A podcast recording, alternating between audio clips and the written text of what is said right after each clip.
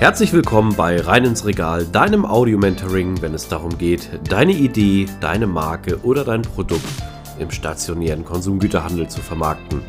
Mein Name ist Ben und mit nunmehr 20 Jahren Berufserfahrung habe ich den Expertenstatus erreicht und ich freue mich, dich auf deiner Reise begleiten zu dürfen. Und nun wünsche ich dir viel Spaß mit dieser Episode. Leo, herzlich willkommen. Schön, dass du wieder da bist. Heute sind wir mal wieder zusammen zum Thema und ich glaube, wir haben ein spannendes Thema aus der Community mitgebracht. Dort ging es nämlich um zwei Fachbereiche. Der eine Fachbereich ist deiner, da sind wir ein bisschen professioneller unterwegs. Der andere Fachbereich ist meiner, das ist der Vertriebsbereich. Und bei dir ist es eigentlich so alles rund ums Produktmanagement und Produktentwicklung. Ja, und was ist denn unser Thema heute? Ja, heute ist das Thema, ähm, warum diese beiden Bereiche, also deiner und meiner, eng zusammenarbeiten sollten und warum die enge Zusammenarbeit vom Vertrieb und Produktmanagement das Produkt und den Erfolg des Produktes massiv voranbringen kann.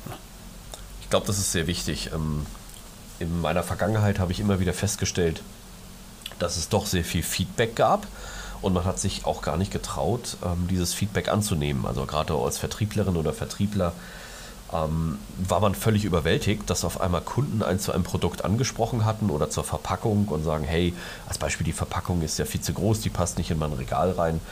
Und man war völlig von der Rolle, dass man überhaupt so ein Feedback jetzt bekommt. Man wusste auch gar nicht, wie man damit umgehen sollte halt. Ne? Also das war schon eine, eine krasse Erfahrung. Einige ja, Jahre später ja. habe ich, glaube ich, erst richtig gemerkt, wie wichtig sowas eigentlich ist.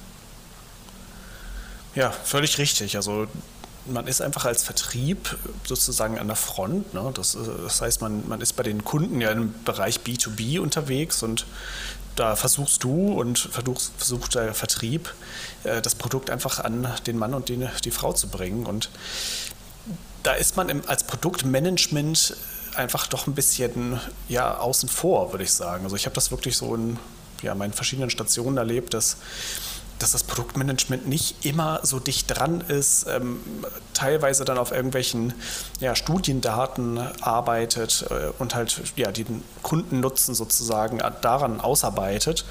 Man versucht ja immer in der Regel mit seinem Produkt ja, ein Kundenbedürfnis, ein Kundenproblem äh, zu bedienen und das Problem zu lösen.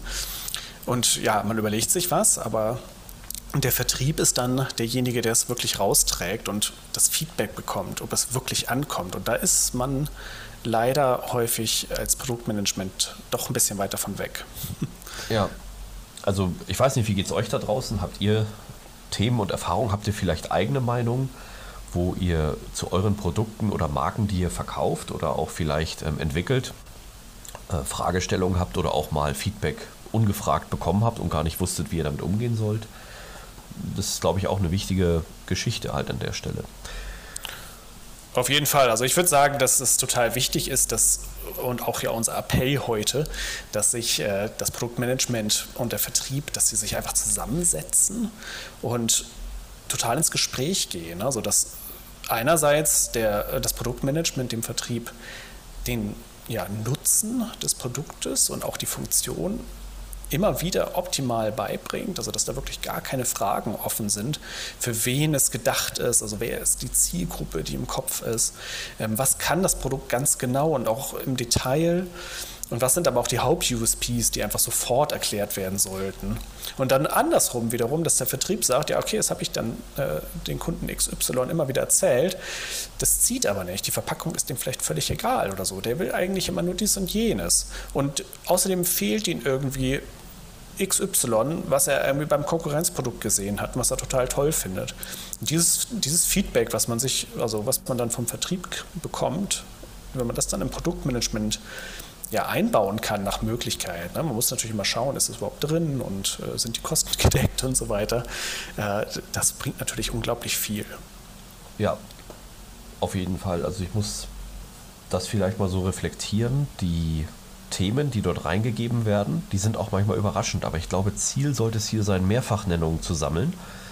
Und ähm, das bedeutet ja jetzt auch nicht, das ist auch eine Gefahr, dass man jeden Tag draußen Analysen fahren sollte. Aber nehmen wir mal so ein Geschäftsjahr. Ich glaube, wenn man so zwei, dreimal so eine Art Performance-Review macht auf beiden Ebenen, auch erstmal draußen Daten sammelt, vielleicht kann das Produktmanagement ja helfen. Die haben ja schon eine Tendenz so, hey, fragt doch draußen mal lieber Vertrieb, wie unsere Produkte so wahrgenommen werden oder versucht mal rauszukitzeln, was wir dort vielleicht besser machen können oder auch schon gut machen. Das ist ja auch so ein Ding. Es muss ja nicht immer alles gleich verbessert werden. Es können ja auch USPs rausgearbeitet werden, so wie du es gesagt hast, die das Produkt absolut untermauern und unterstützen, was einer weiterlaufenden Selling Story oder auch Marketingkampagne deutlich weiterhelfen.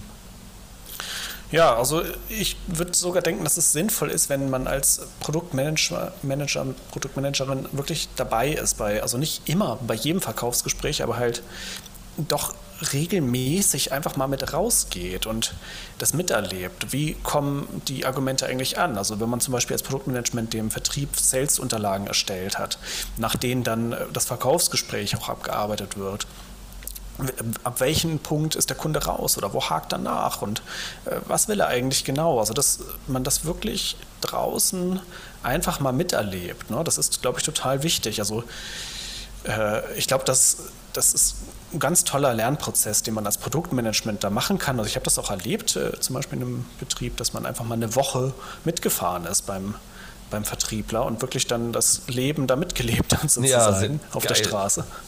Das Day in the Field sozusagen, ne? Das ist, ja, ähm, ganz genau. Ganz ist genau. Sehr wichtiges Feedback. Es ging komischerweise nie in die andere Richtung, dass man auch mal in der Zentrale sein konnte. Ich weiß nicht warum, aber es macht auch Sinn halt, ne? Um einfach mehr Verständnis zu erzeugen, ne? Ja, also ich hatte das auch in Unternehmen, dass, äh, dass der Vertrieb auch in die Zentrale kam und ähm, dass da schon auch gemeinsam geplant wurde, auch in regelmäßigen Meetings, aber es ist tatsächlich schon eher die Seltenheit. Das ist auch mein Eindruck dass äh, das zwei Abteilungen sind, die häufig nebeneinander herarbeiten. Dann, ähm, ja, was weiß ich, wenn jetzt ein Kunde gelistet werden soll oder ein Listungsgespräch ankommt, also äh, vor der Tür steht, dann springt der Vertrieb mal hektisch äh, beim Produktmanagement rein und verlangt ein paar Daten oder ein Dummy oder sowas. Aber das ist dann noch sozusagen der letzte Berührungspunkt. Da hört man teilweise noch nicht mal mehr, ähm, wie das Gespräch verlaufen ist. Aber dass man wirklich eng zusammenarbeitet und sich ja updatet über ja, wie die Daten draußen sind, ob sich das verkauft oder nicht. Oder teilweise ist es ja auch im, Vertrie im, im Produktmanagement dann so, dass man sagen wir mal, man hat schon drei Sorten auf seinem Produkt, ne? also Apfel, Birne und Pflaume oder sowas. Und dann äh, denkt man ja, es passt doch jetzt aber auch noch, diese drei Sommersorten würden auch noch dazu passen weil die Kunden ähm, haben gesagt, ja, finde ich an sich interessant, aber der Vertrieb sagt, nee, ich tue mich eigentlich schon total schwer, die drei rein zu verkaufen. Also zwei verkaufen sich okay, aber die dritte kriege ich nicht rein. Ähm, der wird natürlich dann sehr ungern mit Sorte 4, 5, 6 loslaufen. Also das können einfach so kleine No-Brainer sein, ja. die man durch ein Gespräch lösen kann. Das, das ist, äh, ist auch ein guter Ansatz. Da fühlt man sich gleich wieder zurückversetzt. Ähm, es gab ja auch manchmal Dynamiken. Also natürlich, das Produktmanagement guckt immer sehr weit nach vorne und guckt die aktuellen Trends und Themen an. Und die Trends sind ja manchmal auch in, in der Zukunft. Die kommen erst. Ne? Also bis sie dann in die breite Masse überschwappen, weil sie vielleicht vorher in einem ganz kleinen Bereich erstmal angekommen sind. Das dauert und die sind, ich sag mal, so Produkte auch manchmal noch gar nicht marktreif auch da könnte man vielleicht dann Tests oder so durchführen und sagen, hey, man äh, versucht mal gewisse Dinge, bevor man eben diesen Fehler macht, wie du sagtest, dass man sechs oder zehn Sorten irgendwo da mit so einem Bauchladen unterwegs ist und nachher auch dann wirtschaftlich viele Risiken eingeht. Ja, ich denke, das ist auch, wenn man jetzt zum Beispiel ins Unternehmen mit Vertriebsagenturen zusammenarbeitet, eine Sache, die, die extrem wichtig ist. Ne? Also ich denke mal, wenn es ein eigener Vertrieb ist, der im Unternehmen selber äh, angestellt ist, das ist dann noch mal, die haben noch mal mehr Argumente, die können noch mal klarer argumentieren, warum Produktnutzen äh, jetzt wichtig ist oder wie der genau funktioniert. Aber wenn dann tatsächlich dann ja, ein externer Partner mit einem zusammenarbeitet, der vielleicht auch noch andere Produkte draußen anbietet, im gleichen Gespräch womöglich, dann macht es noch mal mehr Sinn, dass man wirklich total zusammengedampftes Portfolio dann äh, da bei ihm hat und dass die Argumente ganz, ganz klar sind. Das macht es noch mal wichtiger, würde ich sogar sagen. Wie siehst du das? Ja, ich äh, frage mich auch gerade, ähm, ob es so Situationen vielleicht mal gegeben hat, äh, wo man sowas dann nicht nur herausarbeitet, sondern auch in den Erfolgen. Ich glaube, dass äh, die Verkäuferinnen und Verkäufer spüren das ja in den Erfolgen. Und zwar immer dann, wenn sie leicht durchkommen. Ähm, hm. Natürlich ist das super und das bringt auch Spaß, aber das liegt meistens dann an einer gut vorbereiteten Strategie, dass das schlüssig ist für den Kunden. Wenn man, äh, ich werde eine Sache nie vergessen, es gab mal ein Produkt, ich kann das jetzt auch nicht nennen, aber es gab mal eine Produktkategorie, die hat ähm, mit Abfall zu tun gehabt, mit einer, mit einer Abfallkompostierung. Die hat bei keinem Kunden Anklang gefunden und die hat nur, war nur negativ behaftet. Das mhm. Produktmanagement fand dieses Ding total cool und hat gesagt, das ist der nächste heiße Scheiß auf Deutsch. Aber im Endeffekt wollte es keiner draußen haben und es hatte nur Negativaspekte. Ja, sowas kann durchaus passieren. Das macht total Sinn, da schon früh äh, vielleicht zum Beispiel erste Tests mal zu machen, dass man das Konzept mal nimmt und der Vertrieb stellt es irgendwie ja, befreundeten Händlern schon mal vor zum Beispiel und redet mit denen einfach mal drüber. Da gibt es ja vielleicht teilweise Situationen, wo man sagt, guck mal hier, sowas haben wir in der Pipeline, was hältst du denn eigentlich davon?